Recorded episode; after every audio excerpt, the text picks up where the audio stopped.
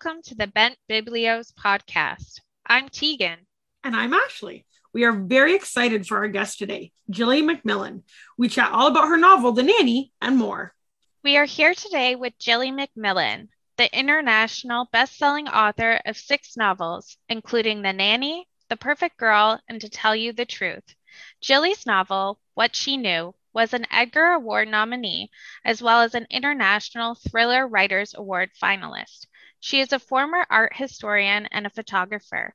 Today, we will be talking about Gilly's book, The Nanny.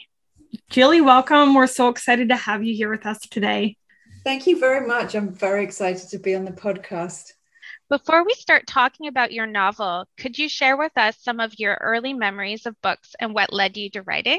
Most of my childhood memories center around reading. Um, my earliest memories, I had a my parents had quite a sort of a sort of medium-sized house and right in the middle of it i had this tiny tiny bedroom not much bigger than a single bed but it had a big window. And i remember lying in that bed with a book. I can see the silhouette of the book and the big window behind it and, and it had a big cedar tree in the garden. And that's kind of imprinted a childhood memory. And it's books like black beauty uh, white fang. The, those are the first books i cried at and I think that's why I remember them so strongly. They moved me so much, and and you know, once you've been so moved by it, it's a it's an addiction for life. Reading, or or it certainly was for me. Yeah, my dad um always had books everywhere, just shelves in every room with a bunch of different classics, and so I have those kind of memories too, where it's just like I can't remember a time where I didn't have books in my life. I think if you have a, a, house full of books as a child, it's an it's an absolute gift. My mom was an English teacher, so we had a thing. The bookstore was a weekly thing. My mom would sleep in, and my dad would take me to the bookstore and the donut shop, and that was just that was the highlight of my week. That sounds like heaven. it definitely is for us, right? For any of our listeners who have not yet read The Nanny, could you tell us a little bit about your novel?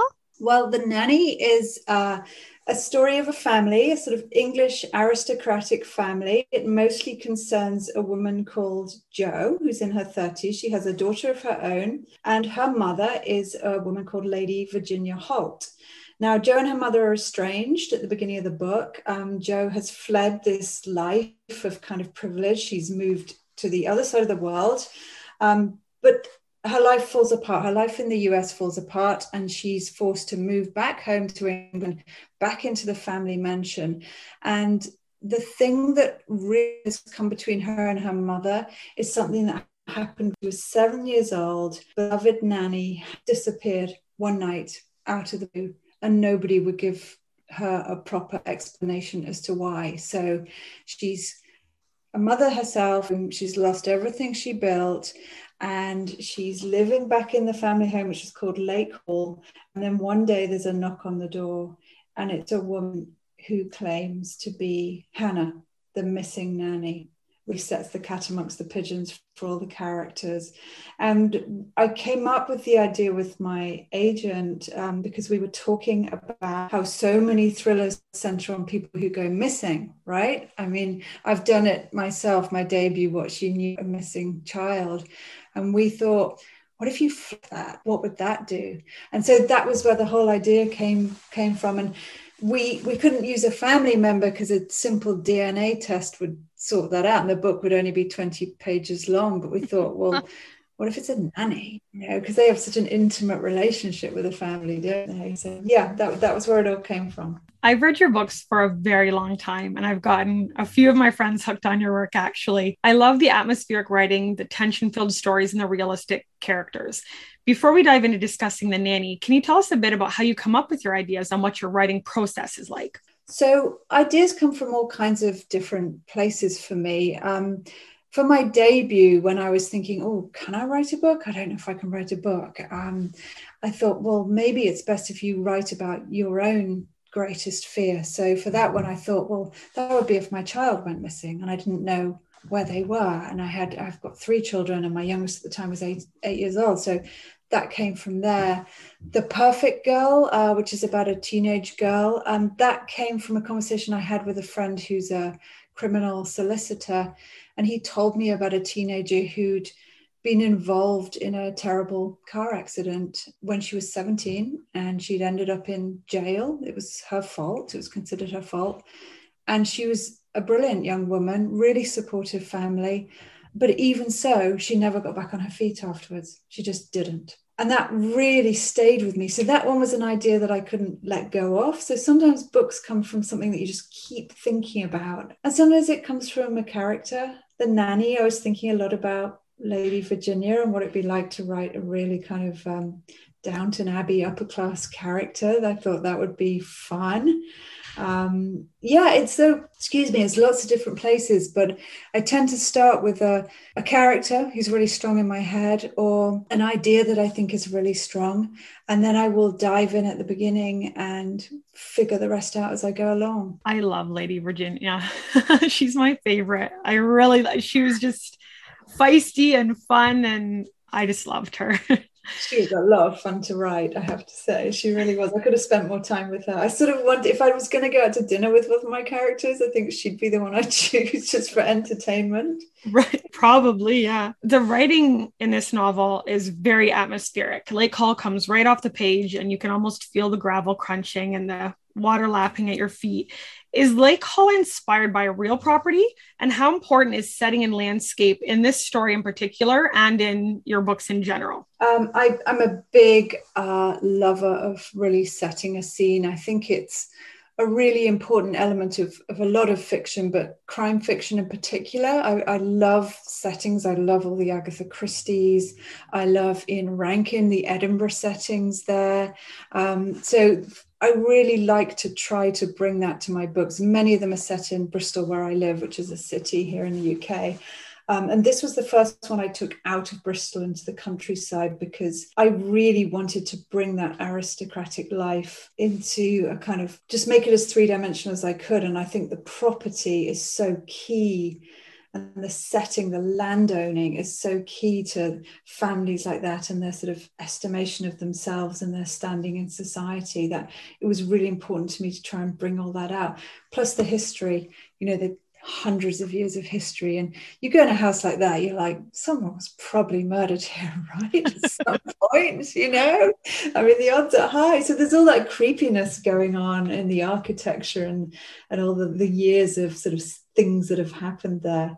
And I did go to look around a house. The, the, the book is actually set near where I used to live in, in Wiltshire. Um, so I know that landscape very, very well. We, we lived there for about six years. But I went to look at a house um, a bit nearer to Bristol where I live now called Great Chalfield Manor. And it's gorgeous medieval uh, manor house. And it has a, a much smaller lake than the one in my novel.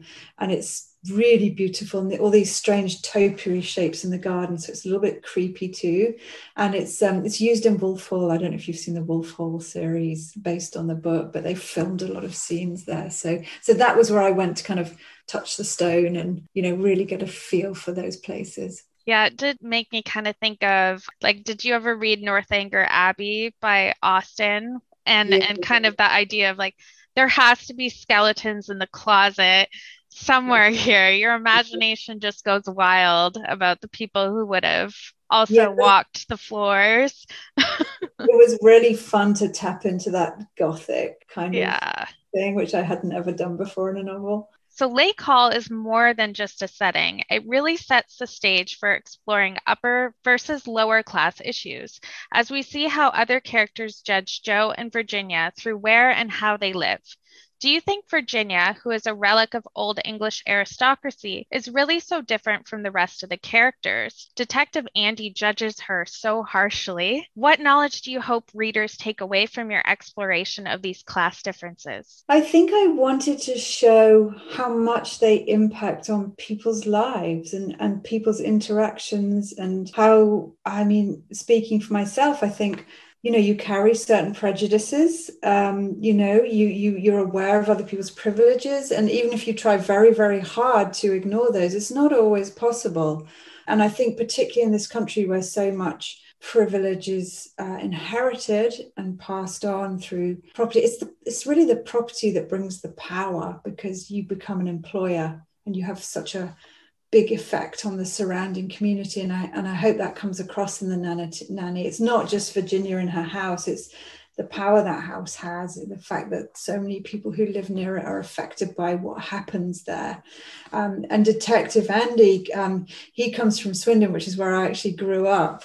Um, so it was really fun to bring a good kind of Swindon element into it because Swindon's a real working class town. And, you know, you don't approve of people who are sitting on huge amounts of wealth and privilege through birthright when you work really really hard for a living. And so i wanted to show that contrast. And i think it's interesting the way it plays into the police investigation um, because I guess these things happen. You know, we all bring our, our prejudices, whichever way those prejudices are directed. It's, I mean, it's something that's very, very hard to avoid, no matter how strongly we can fight it around around class and other things. Yeah. So I guess I wanted to just make people think about it. Throughout reading this story, I felt many things dread, tension, frustration at and on behalf of some of the characters, but also a familiarity and a love for them. The book is so hard to put down. What emotions did you hope to evoke from readers? I, I think around Jo, I, I was really frustrated as I read her character because she makes a lot of choices that are super, super annoying. And as a reader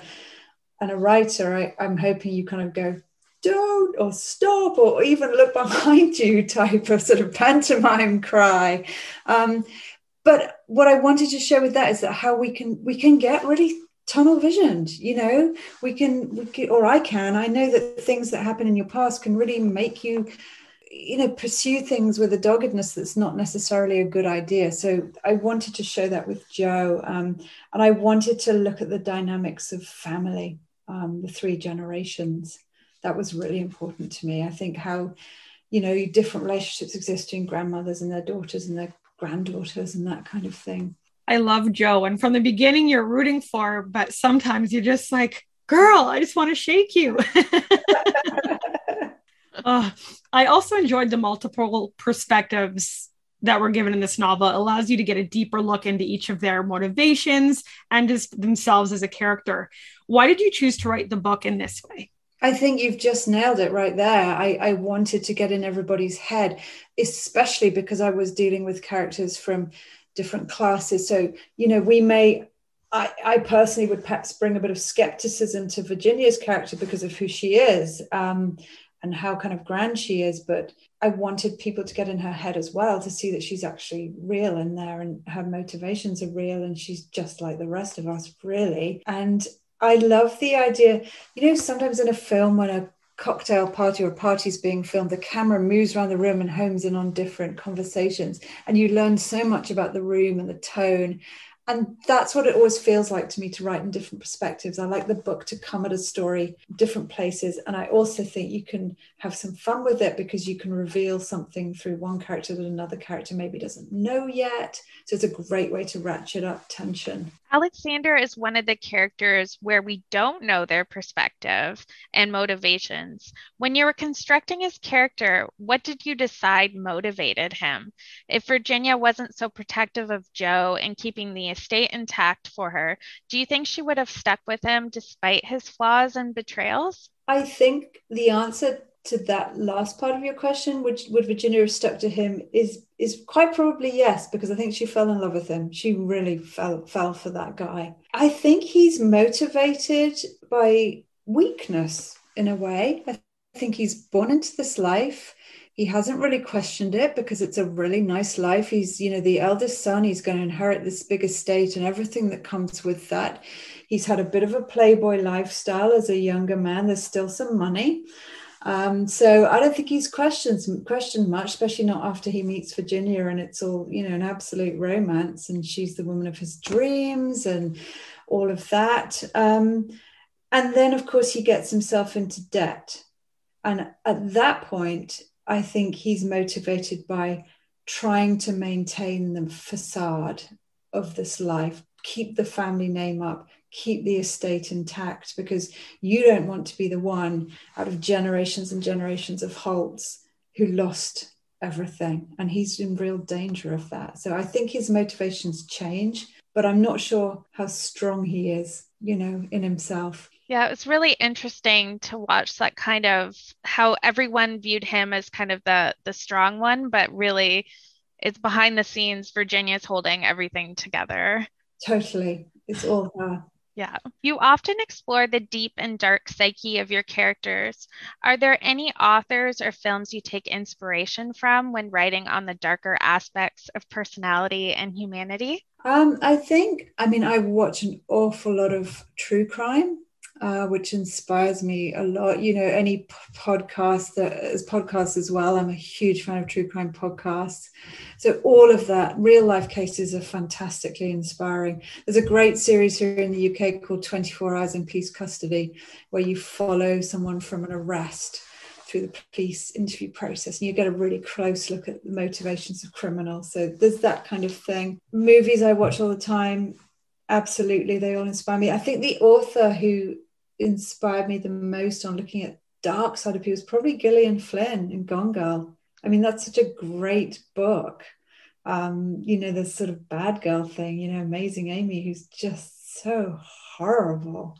Um, I think she really did that so well. And it, it just, I read it at a time when I was just starting to think about writing a thriller. So it had a really strong impact on me. I still think about that character a lot. I remember reading Gone Girl when it first came out and I loved it but I wanted to throw it at the end too.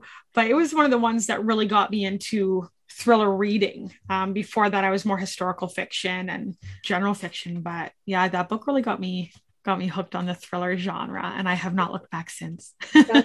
it definitely made that one and No Time for Goodbye, the Linwood Barclay book. That was the other the one that got me into thrillers. You remember that when teenage girl wakes up in the morning and her family have disappeared? I've never read Linwood Barclay. Uh, well, that novel was the other one that really sparked my interest in trying to write thrillers because it's a it's got a domestic setting and it's just so compelling to think of this young girl. She wakes up with a bit of a hangover, goes downstairs expecting her family to be mad at her, and they're just not there.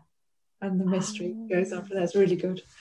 I think I'm gonna have to pick that one up. yeah, I'm I'm itching to go grab my Goodreads app on my phone and add it before I forget the title.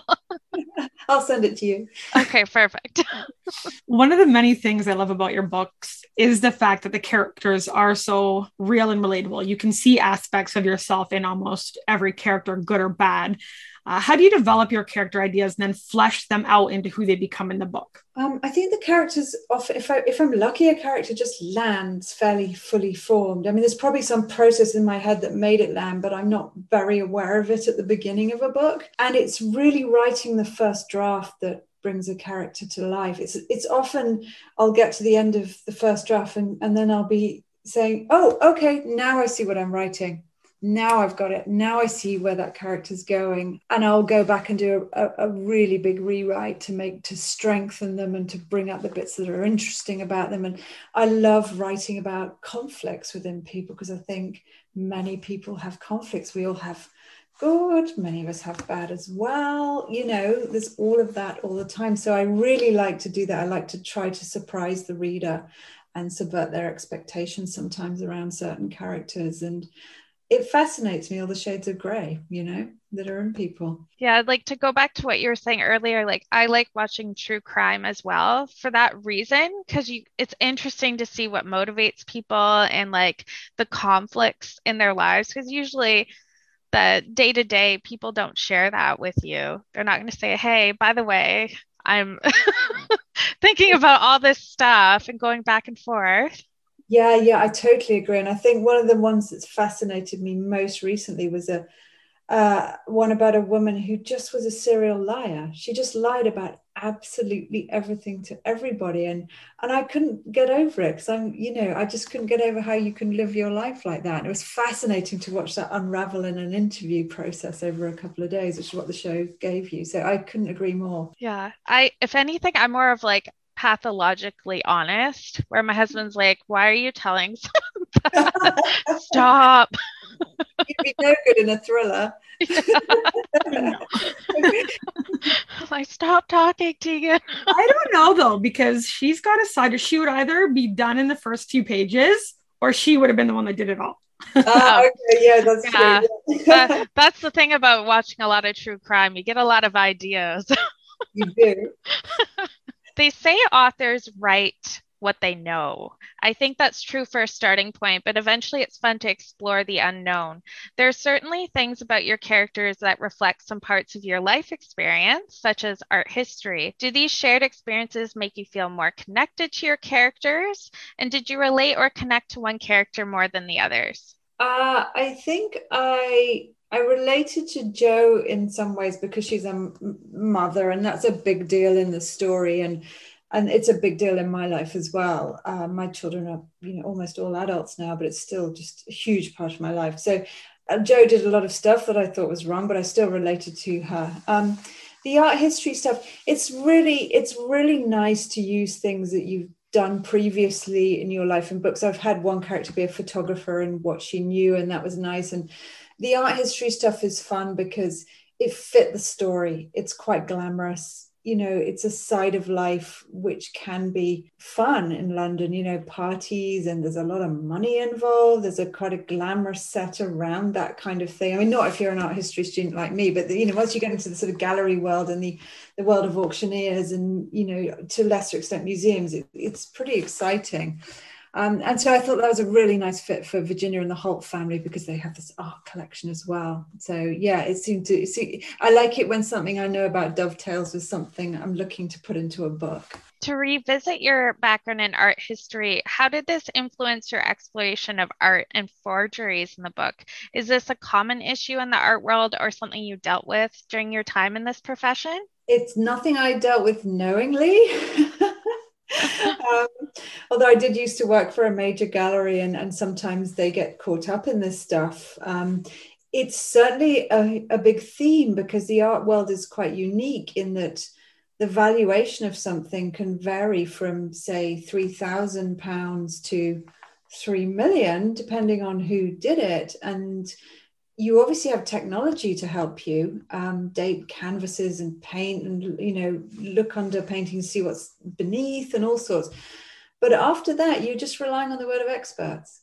So it can be one or two people you know sometimes a committee and they have all of that power in their hands to say yay or nay you know in terms of value. So it's ripe for for people to take advantage of that. And there have been some really famous forgers. I got deep into research because i was fascinated by this. And you wouldn't believe what some forgers have done how many works they've slipped into the market. Um, yeah i had to stop myself researching then because the novel would never have got written. But look it up if you're interested. It's amazing. It's amazing what what stories are out there it did make me very interested in the art world. I am going to have to do some reading up on it because um, I just had no idea that art forgery and things on that level was a oh yeah. Thing. So now I'm just kind of hooked. if I can find the link, there's a brilliant documentary about a, a, one particular forger. If I can find the link, I'll send it to you. It's fascinating. That'd be great. The nanny really explores the relationship between mother and daughter, as well as mother figures. Uh, Virginia and Jo, Jo and Ruby, Jo and Hannah, and just how complex those relationships can be. There's also often the fear expressed of becoming like your mother. What made you want to dive into those familial dynamics? I I'm interested in them, very interested in them, the way dynamics change over generations and the different links we can have. I also like to write about things that are that are universal. And we are all part of family of some sort, you know, whether those relationships are just as in the book with our actual grandmothers and mothers and daughters, or whether they're with friends or aunties or godmothers, or, you know, we're all part of a web of relationships. And it all, you know, how we relate to one affects another, and our behavior can change with different people depending on our memories and our connections. And, and of course, in the nanny, there's manipulation going on. One character is really manipulating how another feels about her mother. Um, and I just wanted to dive into that because I think many, you know, most people should be able to relate to it. And, and I and I like that. I like to do that in, in thrillers where I can. Yeah, it really pulled on my heartstrings, like how the idea of motherhood for Virginia, it never never happen. and it's just like oh man that's when i wanted to shake Jo because i'm like she's she's reaching out to you Yeah, Come on. Yeah, and Jo can't see it because she's too mm. damaged by what happened. Yeah, Yeah. and I think this can happen. I think we can get so strongly affected by things we can't see when other people may be reaching out to us. It's one of those sadnesses that can happen in life. So I found it really interesting that while Virginia does not want Jo to become like her, she seems to relish seeing similarities between herself and Ruby. Why is this, do you think? I think it's a breath of fresh air for Virginia. It's it kind of comes off what you were just saying. She's finally connecting with a child, with her granddaughter, when she was so unable to connect with her daughter. So it's like, you know, breathing oxygen after being starved of it for, for a long time for Virginia. It delights her, absolutely delights her. And she's allowed to express, well, she, she's not, Jo doesn't love her expressing it, but for her, it's just the, it's like being given a gift you never thought you were going to get. I love their relationship. I think it's really great. Identity is such a constructed and fragile thing. We see that explored in different ways by each character in the novel. For Virginia, the mask of Lady Holt is something she puts on that she can only take off around a select few. The most deeply disturbing example is the constructed and false identity of Hannah. Was Hannah inspired by any real or fictional person? When you were creating her character, did you have a backstory not mentioned in the book that made her how she is? She wasn't inspired by anybody real or fictional. I think I just had a strong idea of her I suppose maybe someone a bit old fashioned that you might find in a Dickens novel or something. If I, I haven't really thought about that before, it's just come into my head. I, I, think she's motivated mostly by ambition. I think she didn't have much growing up. I think I touch on that very, very lightly in the book, but she had a tough old upbringing, lots of siblings, you know, very little money. And I think she went to work for another family and, and saw that, you know, it could be different. And I think it, she's just really ambitious. She wants stuff. She wants prestige. She wants money and she will stop at nothing to get it. Memories are slippery things, and the mind is so fascinating. We see throughout the book just how unreliable memory can be at times. What led you to explore the themes of memory and influence?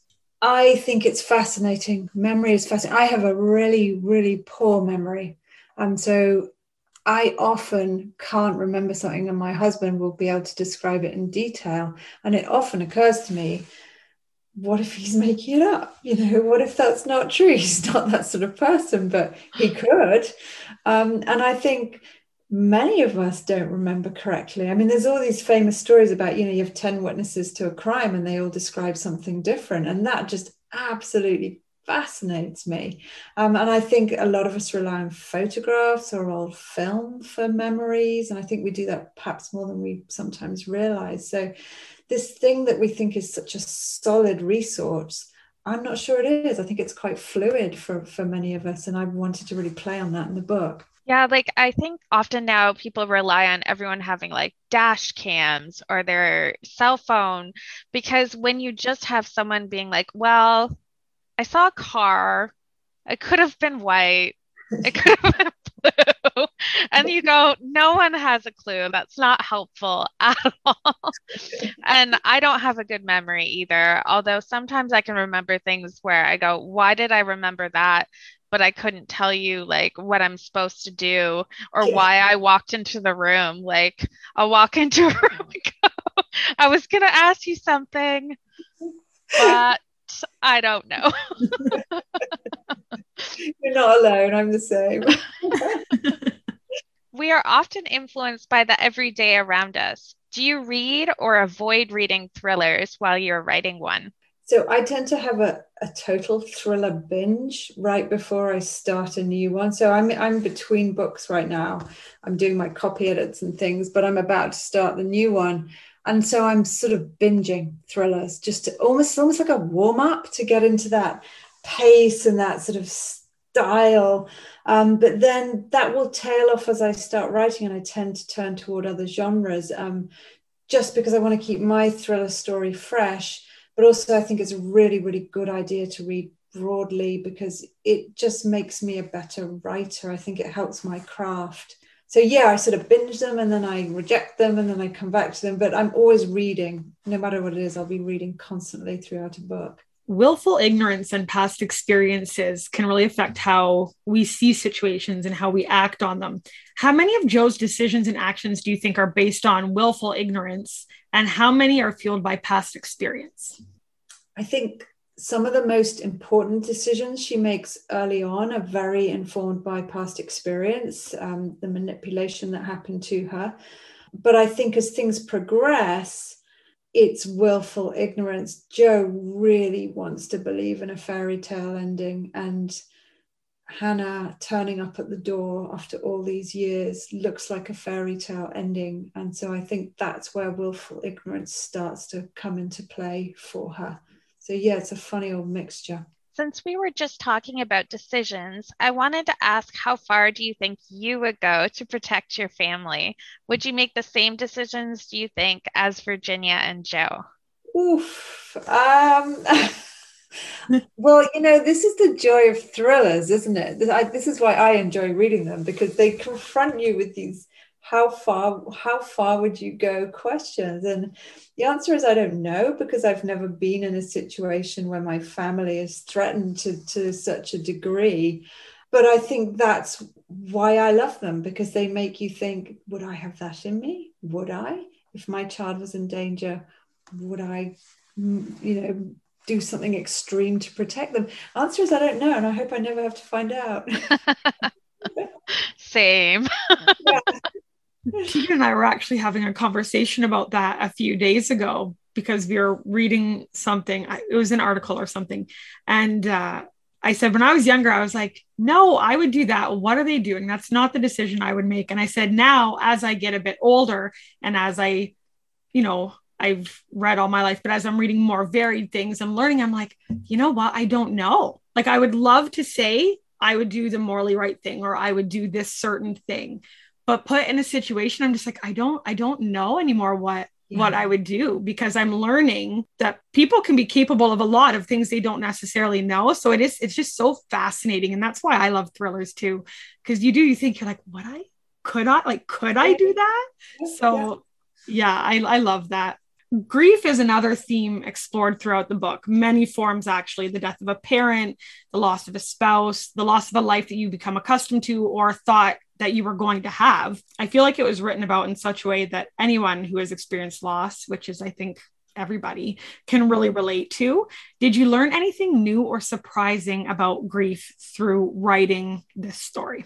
I think I learned it's something we've we've touched on earlier, really around your question with Jo. I think I learned that it can inform a lot of decisions. It can make you afraid of seeing another bad outcome on the horizon. It can make you cling to a fairy tale. It can make you behave in strange and sad ways, and it can make you turn a you know turn away from an offer of help because you you don't recognize it or you feel angry about it. Um, I think it distorts. I think it's a difficult, difficult thing, and it can come back to us in different ways at different stages of our life. That's the other thing. Grief. It's hard to get rid of grief. Yeah, like that whole um, cliched saying, like time is a great healer. I think you just kind of learn to live with it, and and yeah, it does impact how you decide to do things. And there's various forms, as Ashley said, of loss. So like, you, when you're growing up, you kind of have to realize that your parent is a person too, mm-hmm. and that's in itself kind of a loss when you're like, oh, you have this vision like she has of like who her parents are. Like her dad is just this perfect man. And it's like no he's he's been held up by virginia. He's not perfect. So it's kind of it's really interesting to explore the different decisions we make like you said because of what's happened to us. I often try to figure out the mystery before the reveal i guess a few times throughout as i started to put some pieces together are there any books where you couldn't solve the mystery or that genuinely shocked you as well? Uh, I'm going to be a little bit boring and repeat Gone Girl because the twist in the middle of that really did shock me. But because I'm such a, I'm always paying really close attention to the plot. They don't, thrillers nowadays don't often surprise me because I'm often reading as a writer which is one of the sadnesses about becoming a writer. You don't read as a reader anymore, and I miss that. Um, I pay too much attention to the mechanics now, which I never used to do. Um, so they don't often surprise me. I'm sure there have been others that have, but they can't spring to mind. But Gone Girl was a, a wallop. I was like, whoa, yeah, absolutely fair play. Fooled me there. the first time I read this book, I read it in the physical copy. The second time around, I listened to the audio book on Audible.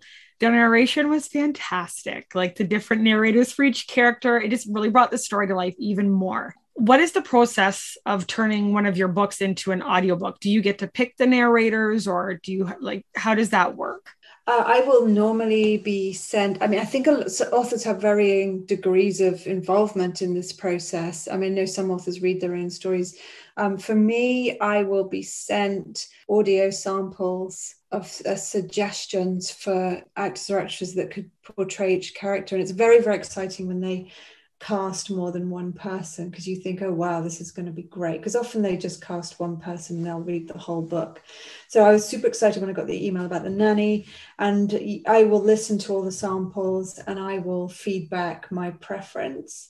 You can't always have your preference because they might not be available. But I think in the nanny, we, we got everybody we wanted. And so um, that was wonderful. I can't listen to it because I can't listen to my own work. So I can't read my own work.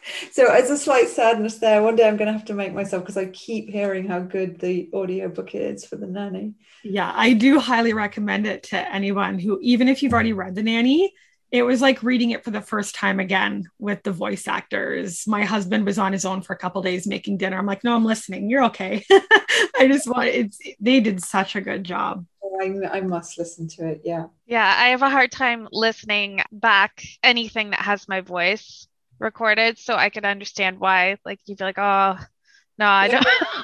oh no, yeah. Oh, I don't know how actors do it. Like for actors to watch, because then you're hearing yourself and seeing yourself. Oh, I don't know um, how they do it. My son is on TV. Do you, do you know the show Call the Midwife? I love Call the Midwife. So my son is Timothy Turner, the doctor's son. Oh my gosh. he can't he can't watch it. He cannot watch himself. Oh. So yeah. Those books and that show is her absolute favorite. I haven't read the books within the show, but she keeps trying to get me to read and watch it. And it is her favorite, like hands down favorite that yeah. I think you just made her That's day. funny. I, am like, oh, I gotta go back, and because I know my aunt also was just rewatching the the series, so I'll have to mention that to my aunt. Oh, please hey. Yeah, yeah, yeah. no, we spent. Max has been in it since he was 11. He's 21 now. Um, so okay. we spent. I don't go with him to set anymore, but I spent years on set with him um, as his chaperone. Oh, um, and he was only ever supposed to be on it for one day. It just grew into this yeah. thing in his life. Yeah. I just found the stories fascinating. Um, we did a interview with Audrey Blake, which is the two women who partnered to write the book, and it deals with women in in the Victorian times and how they weren't allowed to practice medicine. And so we I brought up Call the Midwife because I saw like some parallels with the setting and I said I read I read it while I was pregnant, actually. Wow, did you? but I was like, you know what? This is good. Medicine's come a long way, so it's kind of comforting. that is true. it's a good show, and I think it deals with the medical stuff really, really well. I, I cry in almost every episode if I oh, watch oh, yeah. it. Have yeah. you read the books as well? Uh. Yeah, they're really cool. Because we got the scripts, which is exciting. Yeah, yeah. that would be. Yeah. All right. Well, I know what I'll be watching later. um, to start talking about psychological thrillers, what do you love about writing them, and what are some of the challenges as well? Uh, I think what I love is something we touched on earlier is this thing of you know making people question themselves and question what they might be capable of that's definitely one thing. I love the escapism. I love the mystery solving. I love the crime genre in general. You know i like the detectives and i like the settings that we also talked about earlier that kind of thing. It's just great. You know they turn pages and when you're in a certain mood you want to like really get into a book and read it carefully but a lot of the time i just want a book that's just going to take me out and just you know i just can't put down. And crime fiction often does that for me. Um, so yeah i absolutely love it. It's great. It's great fun. The challenge i think is keeping ahead of the reader because i have you know i'm constantly aware that readers are probably smarter than i am and ahead of the game on the plot. So that is a constant concern like is this gonna are they gonna guess the twist? Are they gonna figure out what i'm gonna do with this character. So it's always like can i keep pages turning? Can i keep ahead of them on on what's happening? So those are the the main the main challenges to writing in this genre. Speaking of writing one you have a new book coming out next year the long weekend. Are you able to tell us anything about it? I can't tell you anything about it just yet, apart from um, I, I think I, I think it's my best one. I think it is. I don't often say that. I usually don't like my books when I finish them, but this one was particularly intense because it was my pandemic book. It's got a really exciting setup. It was really immersive to write more so than some of the others. So I don't know, readers will readers will make up their own minds, but for me, it's one that I feel really attached. I'm very excited to get it out there. It'll be out, I think, uh, next spring. I'm so excited. Your name is enough to sell me a book. You could oh. write like I don't know a recipe, and I'd be like, I have to have it. oh, it would be a really suspenseful recipe, right? it would be so my cooking. Oh I'm goodness. very excited to hear what it's about. It would be, I think, really a challenge to write during a pandemic, but sometimes challenges like can bring out. Yeah, I mean, it's loosely, it's a, it's a, it's it's called the Long Weekend, um, and it's based on three couples who have a weekend, and I can't say much more just yet. But it's, I think it's my most suspenseful book. So yeah, it kicks mm-hmm. off quickly, and yeah, it ramps up. So we'll see. We'll see what people think of it.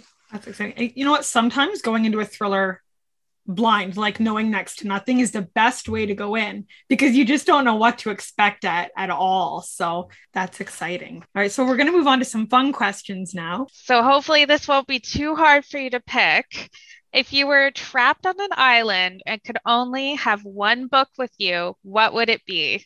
Well, I think there's probably lots of sensible answers to this, like books that would keep you going. But my favorite book is a slim novel by Gabriel Garcia Marquez called Chronicle of a Death Foretold.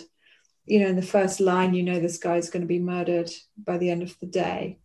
And I love it. It's so masterfully done, and the suspense is so fantastic, and the characters leap off the page. So it's a really short novel. I might regret my choice, but I'm taking that. well, I was asked once, like, what musician, and I couldn't pick. I was like, well, I'm a mood listener and a mood reader. So I'm like, this is depending on the day or the yeah. hour, it would be a different answer. so I think you just kind of have to go with your gut. So, other question Do you put down a book that you aren't in love with, or do you push through? I used to always push through, but I have to read so much now. Um, and some of it I have to read just to keep myself informed about what's happening in the market and stuff like that that I will uh, put a book down now with a kind of slight terror in my heart because I don't think you should, but I but I do. How about you guys? Do you do that or not? Um, I usually like know pretty quickly if I'm ready for a book. So sometimes I like put it down, but maybe just to f- make myself feel better, I go, I'll come back to you, whether or not that's true or not. maybe I'm just lying to myself. I always try to push through. And there's generally i don't usually get very many books that i don't want to finish if a book's not a good fit for you and we all have books that don't fit us it's you know there's so many out there that that might be a better fit that yeah, yeah. feel like you're wasting time. But I, I, I get that impulse to push to the end. I totally have that. It does feel bad to put a book down. Well, yeah, because you know how much work has gone into it. You know how long it's taken to do. But yes, I, I'm I usually push through, but I'm starting to get a little bit better of just being like, okay, I'm going to pass this to someone else, like you said, who will appreciate it and enjoy it. And I'll move on to something different too. So, what are you currently reading right now? I am reading The Paper Palace. Is that what it's called? It's a, currently the number one New York Times bestseller, I think, by Miranda Cowley Heller, I think is the author, or Heller Cowley. I apologize if I've got that the wrong way around. It's absolutely brilliant. The writing is fantastic. It's not a thriller, but there are elements of suspense in it. It's set in Cape Cod one summer, and it's about a, a, kind of love triangle and marriage. Absolute gripping. Can't recommend it highly enough. Thank you so much for joining us today. Thank you so much for having me on the podcast. Absolute privilege. You can pick up a copy of The Nanny wherever books are sold. You can find a list of Gilly's previous books and keep up with new projects on Gilly's website, www.gillymacmillan.com. We will have all the links in the show notes below. We hope you enjoyed today's episode. If you did, please leave a review or visit us on Instagram at Bent Biblios Podcast and let us know. We have new episodes every Friday. We'll see you then.